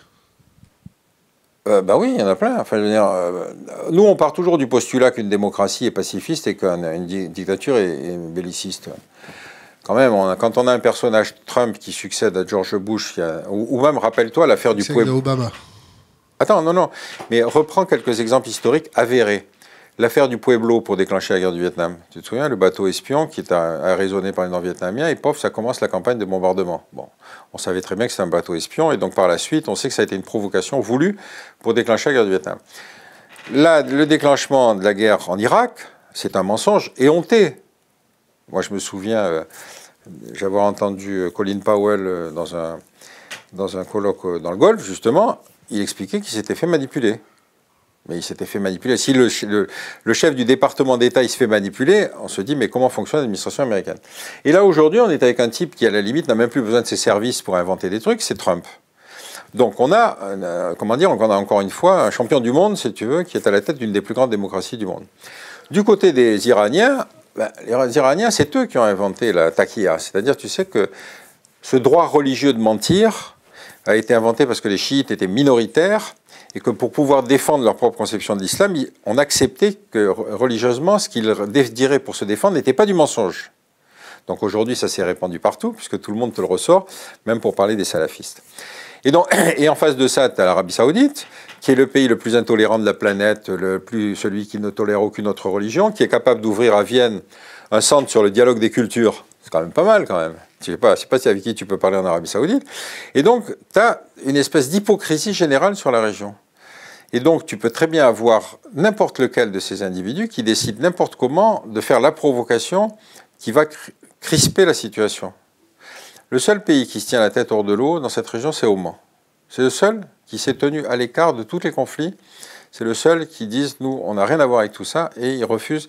Ils ont d'excellentes relations avec l'Iran, ils ont d'excellentes relations avec l'Arabie Saoudite, enfin, ils emmerdent tout le monde, puisqu'ils ont des relations, des relations excellentes avec tout le monde. Est-ce que la France doit couper ses relations avec l'Arabie Saoudite? Est-ce que la France doit couper ses relations avec l'Iran? Non, je pense que la France a un rôle à jouer aujourd'hui pour empêcher le scénario de la guerre. Parce que le scénario de la guerre, il peut demain éclater, encore une fois, parce qu'on va expliquer. Quelle forme? Pardon? Sous quelle forme? Ben, Encore une fois, la provocation est une provocation qui peut prendre n'importe quelle forme. Par exemple, l'histoire du drone qui a été abattu. On va dire il était sur les eaux internationales, l'autre il dit non, il était dans nos eaux territoriales. Tu sais que tu peux plaider la cause devant n'importe quelle cour de justice. Euh, les eaux territoriales, c'est pas coloré. Hein. Tu sais pas à quel moment tu rentres dans les eaux territoriales. Donc, on sait très bien qu'un événement comme celui-là peut déclencher une rétorsion, la rétorsion déclenchant, etc. Et puis surtout, dans la région, le moindre scénario de conflit bloque le, Golfe, puisque c'est quand même le, le détroit d'Ormuz. Et donc, on sait que n'importe quelle guerre n'aboutirait pas, aurait obligatoirement des effets dans l'ensemble de la planète. Le pétrole du Golfe s'en va pour l'essentiel vers l'Asie, donc tous les pays d'Asie sont concernés. Nous, on va être obligé de faire jouer la solidarité atlantique. Et donc, rappelle-toi, quand il y a eu la, la guerre en Irak, la moitié de l'Europe a suivi Trump, a suivi Bush. Donc on est dans une situation qui est particulièrement explosive. Si la France a un rôle à jouer, à mon sens, c'est d'essayer de dénoncer cette politique du conflit. Le conflit, il a été créé artificiellement par Bush, par Trump. Il a décidé en arrivant de dénoncer l'accord nucléaire qui a été signé par cinq autres pays. Ça veut dire tous les autres sont des abrutis. Moi, Trump, je vais vous expliquer ce qu'il faut faire. Il met un embargo le plus dur qui soit, on a vu ce que fait un embargo avec l'Irak. L'Irak, les dix années d'embargo, c'était des enfants qui muraient de la rougeole. C'était des situations dramatiques sur le plan humain, et ça n'a pas fait tomber Saddam Hussein. Donc l'embargo n'a jamais abouti au renversement d'un régime. Et en plus, maintenant qu'ils ont inventé la justice extraterritoriale américaine, ils peuvent prendre n'importe quelle entreprise étrangère qui continue à travailler avec l'Iran pour éventuellement, en fonction de ses avoirs aux États-Unis, la condamner. Donc on est sur un scénario de construction de l'ennemi dans lequel demain on peut très bien avoir un scénario de guerre. Les Iraniens dans tout ça, est-ce que c'est ce qu'on est-ce que c'est euh, ce que nous ont décrit les médias sur euh, le fait que c'est euh, un pays archaïque, un pays rétrograde, peuplé non, il est moins de la révolution, peuplé de, de, femmes qui se font tabasser, de gens qui se font pendre. Euh, euh, tu sais, on voit souvent des petites guitounes dans Paris avec des drapeaux iraniens, avec toutes les exactions du gouvernement, avec des réfugiés politiques derrière. Est-ce que c'est vrai ça? Bah, C'est vrai et c'est faux en même temps. C'est-à-dire qu'encore une fois, si tu fais de la communication, tu vas choisir ta cible. C'est-à-dire tu vas dire, regardez, l'Iran, c'est comme ci, c'est comme ça. Si on regarde les statistiques, par exemple, des associations de dénonciation de la peine de mort, le nombre d'exécutions capitales en Arabie saoudite, si tu le rapportes à la population, est plus important que même la Chine. Bon, ça veut dire que l'Arabie saoudite tient à la tête, si je puis m'exprimer ainsi, de tous les pays qui décapitent sur la planète. Si tu prends le pays de la tolérance, il n'y a aucune autre religion qui est tolérée sur le territoire de l'Arabie saoudite. Il t'explique que c'est la terre de l'islam. Ce que je sache, c'est pas Mahomet qui a tracé les frontières de l'Arabie saoudite. Tu as des églises aux Émirats, tu as des églises au Qatar. Pourquoi est-ce qu'en Arabie saoudite c'est totalement interdit? Donc là, on est dans un pays de l'intolérance absolue. En Iran, tu as une vieille communauté juive, tu as des Arméniens qui pratiquent, tu as même des Arméniens qui font du vin pour leur culte. Donc, Donc c'est pas du tout le même schéma. Et enfin, dernière chose, l'Iran c'est un pays qui a 3000 ans d'histoire. Et l'Arabie saoudite c'est un pays qui commence à apparaître avec le, avec le prophète. et qui surtout ne veut pas connaître son passé. Pour eux, il n'y a pas d'anté islamique. Le pays s'éveille avec le prophète. Donc, euh, tu as effectivement des pays qui sont dans deux catégories totalement différentes. Et encore une fois, la sensibilisation à l'égard de l'Iran est incommensurablement supérieure, pour des raisons de communication d'ailleurs, à ce qui se passe en Arabie saoudite. Donc toujours, je reviens à ma question, c'est les Saoudiens sont beaucoup plus forts que les Iraniens en matière de com. La Chine, dans tout ça, va se positionner comment Elle va prendre le... Ben, si tu veux, le cas de la Chine, là aussi fait partie de ces scénarios intéressants de fabrication de l'ennemi. Tu as vu que Trump, il a décidé, la Chine va être sanctionnée, etc. etc. Ça s'est un peu arrangé, là. Oui, mais ça, avec lui, tu sais jamais. Tu vas te réveiller demain et il va dire euh, non, non, c'est fini, on coupe tous les avoirs chinois aux États-Unis, etc. Donc c'est pas de la c'est pas de la vie politique, si tu veux, euh, de normalisation à long terme. La Chine, ce qui est intéressant, c'est que la Chine va être regardée comme le pays qui, par nature, est le perturbateur des relations internationales. Parce qu'elle continue d'acheter du pétrole iranien? Non, c'est parce que si tu veux, tu vas avoir Huawei, on va expliquer que, attention, ils ont des, trucs pirates sur tous leurs euh, téléphones portables, qu'il faut les sanctionner parce qu'on ne peut pas contrôler ces gens-là, etc. Ils font de la concurrence à la NSA ah ben, le problème, c'est qu'effectivement, ce qu'on sait de la NSA, s'ils sont aussi forts que la NSA, on est surveillé par tout le monde. Rappelle-toi que quand il y a eu le scandale de la NSA, on a appris que les Américains écoutaient Mme Merkel quand même. Alors, que je sache, on n'a pas décidé de couper toutes les relations avec les États-Unis. Donc, on est dans ce monde de la construction de l'image. Dans l'angle, on dit, oui, si c'est chinois, attention, ça doit être sulfureux. Euh, en même temps, euh, si les Chinois posent leurs propres normes en matière d'Internet, euh, tu peux comprendre. C'est-à-dire qu'ils n'aient pas envie de se mettre sous l'autorité des Américains, tu peux le comprendre. Mais arriver à cette pondération qui était la caractéristique du régime gaulien, de la diplomatie de De Gaulle, en disant mais la France doit faire sa propre diplomatie au milieu d'un monde dans lequel il n'y a pas obligatoirement des gentils d'un côté, des méchants de l'autre. Ça, fait longtemps qu'on ne s'est pas vu. Est-ce que tu vois des sujets à aborder ensemble avec la communauté? Non, ce que je trouve, euh, ce qui me fait plaisir, c'est de voir que le massacre continue au Yémen, c'est-à-dire qu'il n'y a absolument aucun problème. Il y a choléra qui touche à peu près 100 000 personnes, qu'il y a la famine dans les zones qui ne peuvent pas être desservies par le truc, qu'il y a des parlementaires français qui sont allés faire une visite au Yémen en arrivant par les Émirats arabes unis pour venir témoigner de l'aide humanitaire fournie par l'Arabie saoudite et par les Émirats. Donc tu te dis qu'il y a du boulot, quoi. Comment ça va se finir, cette histoire de Yémen? Je sais pas. Si tu veux, le, Yémen, c'est une espèce d'épine de, dans le pied de l'Arabie Saoudite. D'abord, c'était euh, ce qu'on appelait l'Arabie heureuse, hein, le Yémen. C'est-à-dire, c'était quand même le pays dans lequel il y avait des montagnards qui faisaient de la culture, alors que en plein milieu du désert central d'Arabie Saoudite, tu avec des nomades qui faisaient du commerce nord-sud. Deuxième caractéristique, les Yéménites sont des combattants. Ils sont comme les Afghans, les Yéménites. C'est-à-dire, c'est des mecs, tu ne peux pas faire la différence entre un combattant et un non-combattant. Ils sont tous armés. Et pendant longtemps, d'ailleurs, les Yéménites fournissaient l'ossature de l'armée saoudienne. Et donc aujourd'hui, euh, quand le, régime saoudien, quand Ibn Saoud constitue les limites du territoire saoudien, il annexe une province yéménite dans le sud. Donc il y a ce vieux contentieux entre les deux pays. Mais c'est un pays, le Yémen, qui est divisé entre une partie de communauté chiite et une partie de communauté sunnite. Donc c'est un pays qui a toujours vécu cet état de crise. Donc il ne peut y avoir de solution que s'il y avait quelque chose qui pourrait ressembler à de la laïcité dans le monde arabe, mais c'est peut-être un rêve fou. Mais pour que ces deux parties de communauté pratiquant la même religion mais avec des pratiques différentes, la seule manière de, résoudre le conflit, ce serait effectivement de confier ça à des Suisses. Quoi. Tu envoies un, un, Suisse qui leur explique comment on peut vivre ensemble avec des langues différentes, avec des pratiques différentes. Mais c'est un saut culturel. Hein. Eh, euh, est-ce que c'est envisageable une révolution en Arabie saoudite? Non, je crois que le scénario le plus probable, c'est qu'effectivement Mohamed Ben Salman a quand même fait plusieurs opérations qui ont probablement fâché ses petits cousins.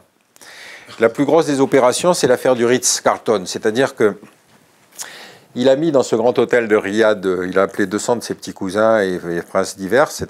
Il leur a dit venez, on va parler de l'avenir du royaume. Et puis quand ils sont arrivés sur place, on leur a piqué leur téléphone portable, on les a enfermés dans les chambres, et puis ils devaient tous passer pour euh, dégorger le, pognon qui s'était pris pendant toutes leurs années de.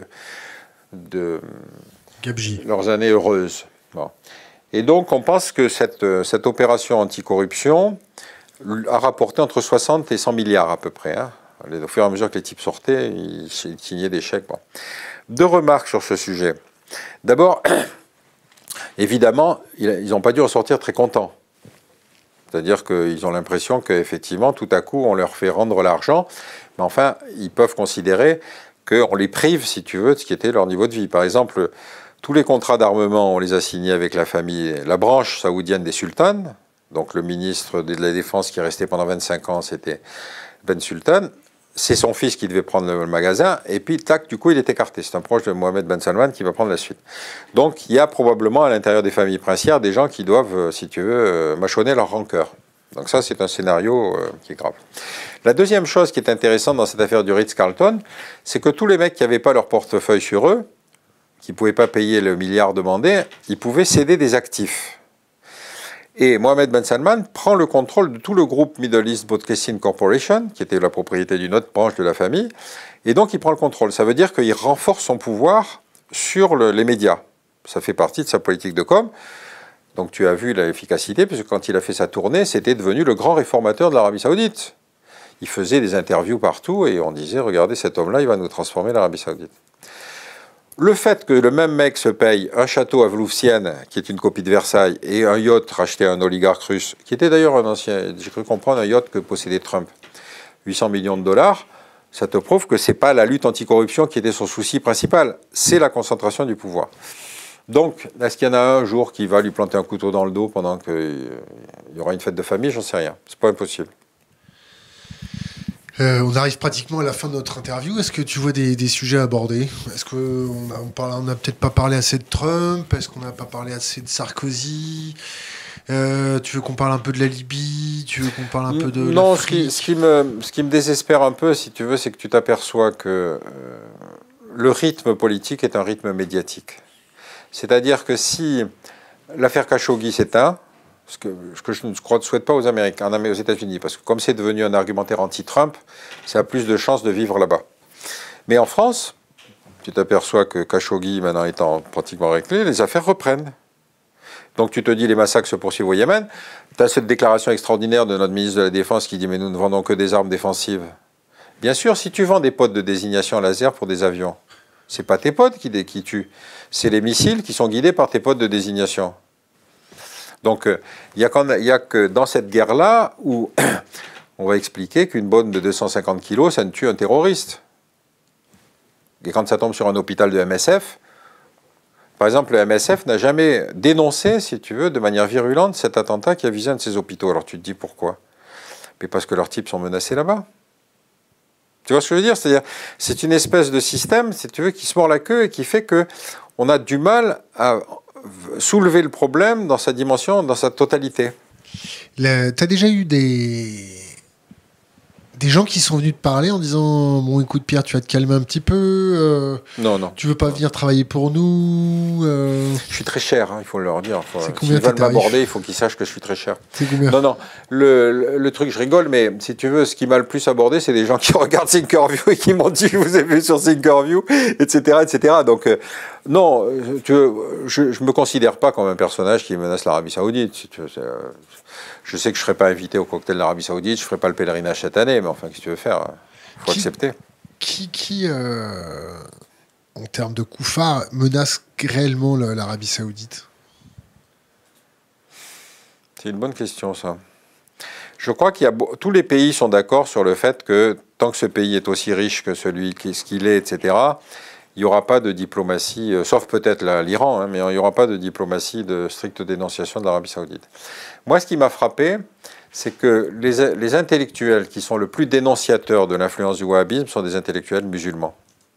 Des intellectuels musulmans. C'est-à-dire des gens, ou même la presse arabophone, dont je me suis servi euh, pour l'étude sur le lobby saoudien, est incroyablement plus critique à l'égard de l'Arabie saoudite que ne l'est la diplomatie française. Par exemple, l'Algérie, qui a été sollicité pour venir dans la coalition pour la guerre au Yémen, a refusé d'y aller en disant Mais nous, on ne va pas collaborer avec un pays qui nous a causé 10 ans de guerre civile. Parce qu'ils disent, ils n'ont aucun doute sur le fait que les salafistes, le GIA, le GSPC, etc., qui leur ont causé tant de morts, c'était la matrice saoudienne qui les avait formés. Donc tu te retrouves avec des pays arabes qui sont beaucoup plus radicaux dans la dénonciation de l'Arabie saoudite que ne le sont les pays occidentaux. Est-ce qu'on peut parler euh, euh, terrorisme et migrants on en est où euh, des, flots de migrants? On en est où de l'infiltration des flots de migrants par les terroristes? Est-ce que c'est avéré? C'est pas avéré? C'est une légende? Euh, C'est quoi? Je sais pas. Moi, j'ai pas d'informations là-dessus, mais parce que en fait. Euh, les attentats qu'on a connus étaient des attentats qui étaient pilotés depuis la Syrie-Irak mélangeant des gens dans les, les flots de migrants pour venir faire les opérations de 2015-2016 ici. Donc l'idée des flots de migrants contrôlés et infiltrés, si tu veux, je pense qu'aujourd'hui c'est beaucoup plus difficile à déterminer. Puis de toute façon, on n'a pas fait le lien entre le phénomène des migrants et le phénomène du terrorisme. La deuxième chose euh, qui malheureusement est inquiétante, c'est que tous les tentatives d'attentats qu'on a connus depuis la disparition de l'État islamique, c'est du terrorisme endogène. C'est-à-dire des gens qui peuvent encore se mobiliser pour euh, tirer dans le tas, pour euh, intervenir dans une fête, etc., etc. Ça me désespère un peu parce que, si tu veux, euh, tu as encore toute une mécanique qui essaye de travailler sur le financement du terrorisme, mais les attentats qu'on a connus depuis la disparition de l'État islamique, ce sont des attentats bon marché. Donc c'est plus la lutte contre le financement qu'il faut chasser, c'est la lutte contre l'idéologie. Si on ne se bat pas sur le terrain de l'idéologie, on aura toujours des mecs, tant qu'on confond la... Tu sais, il y a un imam, un imam français qui m'a dit, vous savez, le, wahhabisme, c'est la version la plus raciste, la plus antisémite, la plus homophobe, la plus sexiste, la plus raciste de l'islam. Alors tu te dis, mais pourquoi on n'applique pas la loi Guesso aux, aux prédicateurs salafistes Posons la question à nos autorités.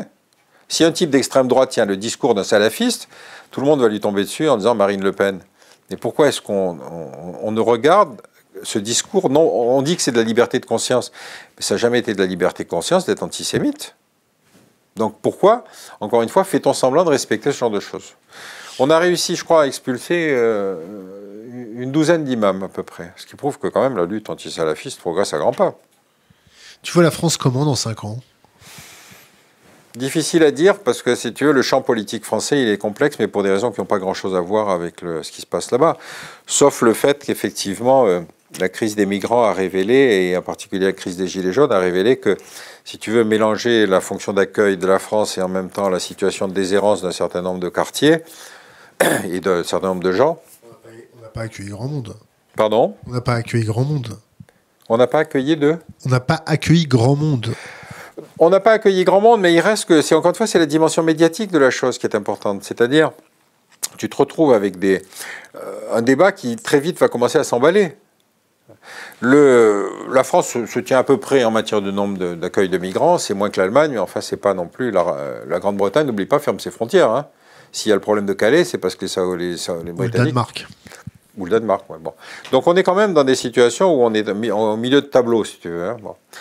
Mais le, quand les Français, effectivement, comme ceux qui sont manifestés sur les Gilets jaunes, si tu veux, expliquer le problème des retraites, etc., l'idée de prendre en charge des gens qu'il faut accueillir parce qu'ils sont encore dans une situation plus désespérée qu'eux, ressort à ce moment-là le fait que dans les manifestations des Gilets jaunes, tu avec des drapeaux français. Tu vois ce que je veux dire? C'est-à-dire des gens qui disaient, mais pensez un peu à nous. Et c'est vrai que tu as l'impression qu'il y a des élites françaises qui ne sont pas descendues sur Terre depuis déjà bien longtemps. Moi, si tu veux, j'ai euh, un exemple d'un type avec qui j'ai travaillé, qui est un type remarquable, très intelligent, etc. Mais si tu, fais, non, si, tu, si tu fais sa trajectoire, c'est un type qui a fait de bonnes études, qui a fait une classe prépa, qui a fait normal sup, qui ensuite après a fait l'ENA, qui ensuite est sorti dans le Conseil d'État, qui ensuite fait du cabinet. Ça veut dire que c'est un type qui pendant 15 ans n'a pas posé les pieds sur terre. Et tout de suite, il devient en responsabilité. Donc, si tu n'introduis pas dans cette manière de recruter des élites des moments où les types sont obligés de prendre leur sac à dos pour passer un an dans une ONG, un an dans une, ambassade, non, même pas dans une ambassade à l'étranger, c'est trop bien l'ambassade à l'étranger, mais tu vois, quelque chose qui fasse qu'on découvre autre chose, un programme Erasmus, mais vrai, tu vois, euh, tu te dis, euh, pourquoi veux-tu qu'ils pensent même la France dans des conditions... Quand tu es ambassadeur, tu vends la France, quel contact as-tu avec la France? Tu as un niveau de vie extraordinaire, tu as pratiquement tout ce qu'il te faut autour de toi, tu as un discours officiel dans lequel il faut que explique que la France est pays des droits de l'homme, etc., etc. Pourquoi l'Arabie Saoudite euh, commence à regarder le nucléaire de très près? C'est parce qu'ils anticipent la fin du pétrole Ils veulent s'armer de, de, la bombe? Non, oui, c'est la bombe, c'est la bombe, il n'y a aucun doute. Si tu veux, bon, il y a une bombe qui s'est qualifiée à un moment d'islamique, qui était la bombe euh, pakistanaise. Les Pakistanais ont expliqué que leur programme c'était aussi destiné à défendre le reste du monde musulman, etc. Bon. On n'y croit qu'à moitié, parce que si tu veux, tu vas pas utiliser une bombe si c'est pas pour sanctuariser ton territoire. C'est une espèce de contradiction dans les termes. Mais enfin, ça veut dire que le savoir-faire est à proximité, que les relations entre l'Arabie Saoudite et le Pakistan sont excellentes. Et donc, euh, si à terme il devait y avoir besoin, il y aurait probablement de la technologie, des ingénieurs qui pourraient venir, etc. Mais tu vas pas mettre les Saoudiens au travail demain. Quand tu es dans un pays d'économie rentière depuis pratiquement la découverte du pétrole, c'est depuis le début du XXe siècle, les mecs sont habitués à ne pas payer l'électricité, à ne pas payer l'eau, à avoir des, ressources s'ils veulent faire leurs études à l'étranger, etc. Comment veux-tu demander à des mecs de devenir ingénieurs nucléaires, faire travailler, etc. Pour ça, il y a tous les bougnoules qui travaillent en Arabie Saoudite. Quand les types viennent là-bas, si tu t'en parles avec des Marocains, des Algériens qui travaillent là-bas, ils sont traités comme des chiens. Et c'est eux qui font le boulot. Donc tu te retrouves. ils sont traités, comme dirait euh, un de mes amis qui est marocain, ils sont traités comme des Roumains. Ils sont considérés comme les Roumains. C'est-à-dire le Maghreb pour l'Arabie Saoudite, c'est les Roumains. Ouais. Si tu veux, on a eu un cas, moi je l'ai vécu euh, quand j'étais à la délégation générale pour l'armement. On leur avait le respect qu'on a pour les Roumains d'ailleurs. Hein. Ah oui, oui, bien sûr, bien sûr, bien sûr. Mais si tu veux, euh, on, leur avait vendu les frégates, Sawari 2. Donc il y avait tout un problème de formation des cadres, des officiers, etc. etc. Donc on les prend à Toulon pour faire du, de la formation. Ils arrivent avec leur famille et ils demandent qu'on leur construise une école. Alors on dit, mais attendez, il y a l'école publique française, vous mettez vos enfants là-bas, etc. Et les mecs, ils insistaient, non, non, on veut notre école, etc. Ils ne voulaient pas les mettre à Toulon parce que Toulon, c'est plein d'Arabes. C'est des Maghrébins. Tu ne vas pas demander à que leurs enfants ils fassent leurs études avec les Maghrébins. Je veux dire, pour eux, c'est la preuve même de la dégradation de l'enseignement français. Donc, on leur a construit une école. Tu vois ce que je veux dire? Psychologiquement, tous les types qui reviennent du Golfe, ils en reviennent avec la haine, si tu veux, du rapport qu'ils ont eu avec les indigènes saoudiens. On a une question de l'ours euh, sur euh, notre forum qui dit l'arrêt de, la, de la vente d'armes à l'Arabie saoudite augmenterait-elle le risque d'attentat en France? Non, ça, alors vraiment, c'est une question difficile, hein, parce que effectivement, euh, non, les Saoudiens n'ont jamais mis les mains dans le cambouis pour organiser cet attentat. Parce qu'encore une fois, la survie de la dynastie. Ils quand même des lasagnes avec euh, leurs, citoyens dans les ambassades. Oui, mais si tu veux, c'est encore une fois, c'est la catégorie des princes félons. C'est-à-dire les gens qui ont, qui ont bénéficié du système et qui ensuite de l'étranger trahissent. Khashoggi, c'était l'ennemi par nature, puisqu'il était correspondant d'un grand média américain. Donc lui, c'était le type qui avait le plus comment dire, de capacité de nuisance sur le régime. C'est pour ça qu'il en a terminé en petits morceaux. Donc, encore une fois, on n'est pas dans un système où les Saoudiens ne mettent pas les mains dans le cambouis, euh, parce que la survie du régime est plus importante que, le reste. Non, ils ont formé des gens qui ont pris leur indépendance, si tu veux. Le docteur Frankenstein a créé des monstres. Ces monstres se retournent contre le docteur Frankenstein. Mais nous, on voudrait sauver le docteur Frankenstein. Or, le, dans le roman de Marie Shelley, tu te souviens qu'ils meurent tous les deux. Mais nous, on voudrait dire non, non, non, il faut protéger la dynastie. Il y a eu des attentats contre les compounds américains après la guerre du Golfe. Il y a eu des attentats contre la dynastie, etc., encore une fois dans le Golfe. Al-Qaïda dans la péninsule arabique est considérée par la, CIA comme la branche la plus dangereuse d'Al-Qaïda. Mais, si tu veux, c'est leurs enfants, quoi. Euh, on arrive à la fin de notre interview. Est-ce que tu as trois bouquins à conseiller à notre communauté? Pas les miens, tu veux dire? Bah, Ça, non, ça, pas trop, ça. Euh, trois bouquins à conseiller? Comment il s'appelle ton dernier bouquin? Euh, moi, le dernier bouquin, on a fait l'interview, c'était sur Hollywood, tu sais, sur Hollywood comme arme de propagande massive. Vas-y, trois autres. Euh, le... Qu'est-ce que j'ai lu de très significatif? Ben Là, je suis en train de lire un bouquin de... Je crois que c'est un Algérien qui s'appelle Redissi, qui est justement sur l'islam wahhabite. Il, il dit comment l'islam sectaire est devenu l'islam dominant. Donc, c'est tout le processus d'influence de l'Arabie saoudite sur l'islam un peu partout sur la planète. Euh, qu'est-ce que j'ai lu d'autres très intéressants encore récemment? Euh, Les. vous me prenez un peu de cours, j'ai pas réfléchi à la question. Euh, pour sortir. Des lectures, des lectures pour cet été sur la plage. Hein. Oui, j'ai bien compris, j'ai bien compris, mais c'est parce que, si tu veux, j'étais tellement dedans dans mon sujet que je réfléchis sur. Bah, je te casse une question de Mononoke. Quelle est la puissance actuelle de rébellion des Yéménites face à l'Arabie Saoudite? Y a-t-il des milices d'autres pays qui s'y attaquent euh, Qui s'attaquent à l'Arabie Saoudite ou qui s'attaquent aux Yéménites qui, on va faire les deux, mais je pense plutôt qu'ils s'attaquent à l'Arabie Saoudite. Parce que l'Arabie Saoudite a voulu créer une, une, coalition sunnite pour taper sur les, les Houthis qui sont des chiites. Bon. Donc il y a bien effectivement des pays euh, à majorité sunnite qui ont participé, qui participent militairement à la campagne. Mais il y a des pays qui ont refusé. Par exemple, l'Algérie, je t'ai cité l'exemple, ou le Maroc a refusé aussi d'y aller. Donc, on a en tout cas une coalition du côté des forces qui sont armées. Et du côté euh, des outils, il doit certainement y avoir des passes d'Aran euh, qui sont venus d'Iran, ça c'est fort probable. Il y en a peut-être qui sont venus d'Irak encore, parce que la solidarité sunnite-chiite, ou enfin, ou l'animosité sunnite-chiite, est devenue en fait structurant dans le Moyen-Orient. Aujourd'hui, si tu regardes bien, il y a le Pakistan, l'Afghanistan, la Syrie, l'Irak, le Yémen, Bahreïn et même le Nigeria, dans lequel il y a une guerre sunnite-chiite. La question que je me pose en tant qu'occidental, c'est est-ce qu'on doit intervenir dans cette guerre? Donc on arrive à la dernière question qui n'est pas une question, c'est laisser un conseil pour les jeunes générations, quelque chose d'impérissable, quelque chose qui va rester sur les réseaux. Il y a une phrase, de Gérard Chalian que je trouve assez intéressante. Il dit La capacité des anciennes victimes à devenir des bourreaux laisse bien augurer de l'avenir de l'espèce. C'est-à-dire que si tu veux, comme le travail de la victimisation est un argument de politique internationale aujourd'hui, si on ne se rend pas compte que les victimes peuvent devenir des bourreaux, on est toujours décalé d'une guerre. Pierre Connaissa, merci. Merci à vous.